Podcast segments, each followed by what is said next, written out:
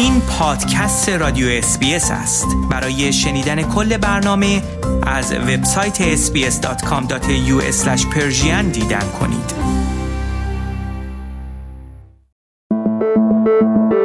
خورشت تکنولوژی. خورشت تکنولوژی یک پادکست هفتگی به زبان فارسی از رادیو SBS فارسی است. پادکستی که در آن از گجت ها یا ابزار تکنولوژیکی جدید گرفته تا نوآوری های جدید در جهان فناوری و یا حتی ویدیوها و اخبار داغ در شبکه های اجتماعی می‌پردازیم.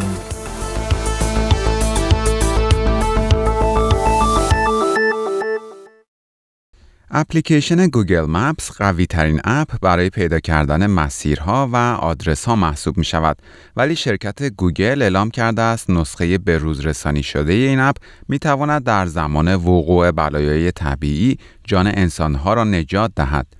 شرکت گوگل هفته گذشته اعلام کرد نسخه جدید این اپ که دو سال پیش ارائه شد و هنگام وقوع بلایای طبیعی به کاربران در مورد وضعیت نقاط مختلف هشدار می‌دهد به روزرسانی خواهد شد تا بتواند اطلاعات تصویری دقیقی را ارائه و به افراد کمک کند تا بتوانند مسیرهای لازم را برای نجات خود پیدا کنند و اقدامات لازم را انجام دهند. نسخه جدید گوگل مپس تا کنون می توانست برخی اطلاعات ضروری در مورد بلایای طبیعی، پست های توییتر و همچنین تلفن های امدادرسانی را در اختیار کاربران قرار دهد. اما جدیدترین نسخه این اپ می تواند اطلاعات تصویری دقیقی در مورد طوفان ها، زلزله ها و سیل ها ارائه کند. هانا استالبرگ مدیر محصولات Google Maps در مورد این بروزرسانی جدید می‌گوید در چند روز قبل از وقوع طوفان‌ها هشدارهای اتوماتیک این اپ مناطقی که تحت تاثیر قرار خواهند گرفت را نشان می‌دهد. وی می‌گوید از این طریق کاربران این اپ می توانند مسیر طوفان و مناطقی که تحت تاثیر قرار خواهند گرفت را شناسایی کنند و از آنها دور شوند. هشدارهای مشابهی نیز در مورد زلزله ها ارائه خواهد شد به این شکل که کاربران می توانند از مرکز زمین لرزه و شدت آن در نقاط مختلف با خبر شوند و در مورد سیل ها نیز اپ به روز رسانی شده Google Maps می تواند به کاربران هشدار دهد چه مناطقی در مسیر سیل قرار دارند و به چه شدت تحت تاثیر قرار خواهند گرفت. در صورتی که به کمک این اپ در حال حرکت از یک نقطه به نقطه دیگر باشید می توانید به طور خودکار مطلع شوید مسیر شما به چه شکل تحت تاثیر بلایای طبیعی قرار گرفته است تا در صورت نیاز مسیر خود را تغییر دهید شرکت گوگل اعلام کرده است تصمیم دارد در طول چند هفته آینده هشدارهای دقیق مربوط به طوفان‌ها و زمین لرزه ها را روی ابزار iOS، اندروید و دسکتاپ ها عرضه کند. و خبر بعد بزرگترین سیستم یک پارچه مزرعه خورشیدی و باتری استرالیا اخیرا در شمال ایالت ویکتوریا راه اندازی شده است. این مزرعه خورشیدی در منطقه کرانک مجهز به یک باتری 50 مگاواتی است که انرژی 100 درصد تجدید پذیر را ذخیره می کند و سپس به طور مستقیم وارد شبکه برق می کند. این باتری می تواند برق مورد نیاز 16 هزار واحد مسکونی را تأمین کند. این باتری دومین باتری بزرگ تسلا در استرالیا محسوب می شود. بزرگترین باتری ساخت این شرکت در استرالیا یک باتری 100 مگاواتی است که در ایالت ساوت استرالیا مورد استفاده قرار گرفته است. لیلی دامبروسیو وزیر انرژی ویکتوریا می‌گوید راه اندازی این سیستم انرژی خورشیدی جدید گام مهمی در دستیابی به هدف دولت برای تأمین حداقل 50 درصد از انرژی از طریق منابع انرژی تجدیدپذیر تا سال 2030 محسوب می شود. وی می‌گوید این پروژه انرژی پاک و تجدیدپذیر را از یکی از منابع انرژی که در شمال غرب این ایالت به وفور یافت می شود یعنی خورشید تأمین می کند. سال گذشته دولت ایالت ویکتوریا و دولت فدرال هر یک بودجه 25 میلیون دلاری برای احداث دو نیروگاه 50 مگاواتی در مناطق کرانک و بالارات ویکتوریا اختصاص دادند. و خبر بعد چند وقتی است که موضوع ویدیوهای جعلی موسوم به جعل عمیق یا دیپ فیک مورد توجه رسانه ها قرار گرفته است.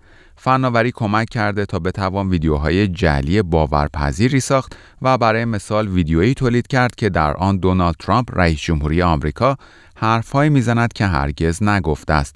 با ظهور چنین فناوری هایی نگرانی از سوء استفاده بیشتر شده است. از سوی دیگر چنین چیزی منجر به عدم اعتماد به بسیاری از اخبار حقیقی خواهد شد. در همین راستا شرکت ادوبی که تولید کننده نرم افزار محبوب فتوشاپ است می‌خواهد ابزارهایی را در اختیار کاربران بگذارد تا به واسطه آن بتوانند تصاویر جلی یا دستکاری شده را تشخیص دهند.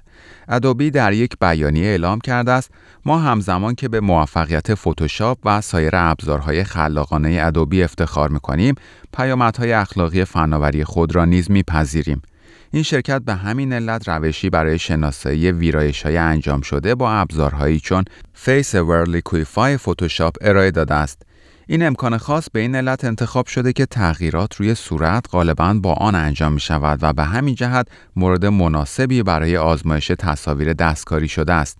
به همین منظور گروهی از پژوهشگران از یادگیری عمیق برای آموزش هوش مصنوعی استفاده کردند تا تصاویر چهرههایی که تغییر داده شدهاند را تشخیص دهند. این آموزش با نشان دادن تصویرهای جفتی به هوش مصنوعی انجام گرفته است. هر جفت تصویر شامل یک نسخه اصلی و نسخه دستکاری شده آن بوده است. در پایان آموزش این ابزار توانایی شناسایی تصاویر دستکاری شده را با دقت 99 درصد به دست آورد که در مقایسه با میزان تشخیص انسان که 53 درصد است دقت بالایی محسوب می شود. این ابزار هنوز برای استفاده عموم آماده نشده است. پژوهشگران می‌گویند که برای عرضه همگانی به زمان بیشتری نیاز دارند. و خبر پایانی برنامه خورشت تکنولوژی این هفته سلنا گومز خواننده مشهور پاپ که با بیش از 150 میلیون فالوور در اینستاگرام یکی از مشهورترین کاربران این رسانه اجتماعی محسوب می شود اعلام کرده است اپ اینستاگرام را از روی گوشی خود پاک کرده است. این خواننده 26 ساله اعلام کرده است به این دلیل این اقدام را انجام داده است که آن را ناسالم می‌داند و می‌خواهد از دست مزاحمان اینترنتی یا به اصطلاح ترول ها در امان باشد. به گزارش روزنامه دسان خانم گومز می‌گوید به دلیل حفظ سلامت روانی خود این اقدام را انجام داده است این ستاره سابقه هالیوود اعلام کرده است اینستاگرام اپی خطرناک و ناسالم است به ویژه برای افراد جوانی که وقت زیادی را صرف استفاده از آن می کنند. وی می‌گوید برای اینکه تاثیر این اپ روی زندگی خود را کاهش دهد وقتی می‌خواهد مطلبی را در اینستاگرام پست کند از گوشی یک نفر دیگر استفاده می کند. ادم موسری رئیس اینستاگرام می‌گوید از اینکه خانم گومز این اقدام را انجام داده ناراحت شده است ولی اشاره می کند وی یک کاربر معمولی اینستاگرام نیست و بیش از 150 میلیون فالوور دارد و به همین دلیل دنیای کاملا متفاوتی در اینستاگرام دارد. خانم گومز هفته گذشته در یک برنامه رادیویی اعلام کرده بود استفاده از اینستاگرام باعث می شده است که وی حس افسردگی پیدا کند وی می‌گوید نظرات منفی که ترول های اینترنتی درباره وی می‌دادند مدام فکر وی را درگیر می‌کرده است و روی او تاثیر بدی داشته است.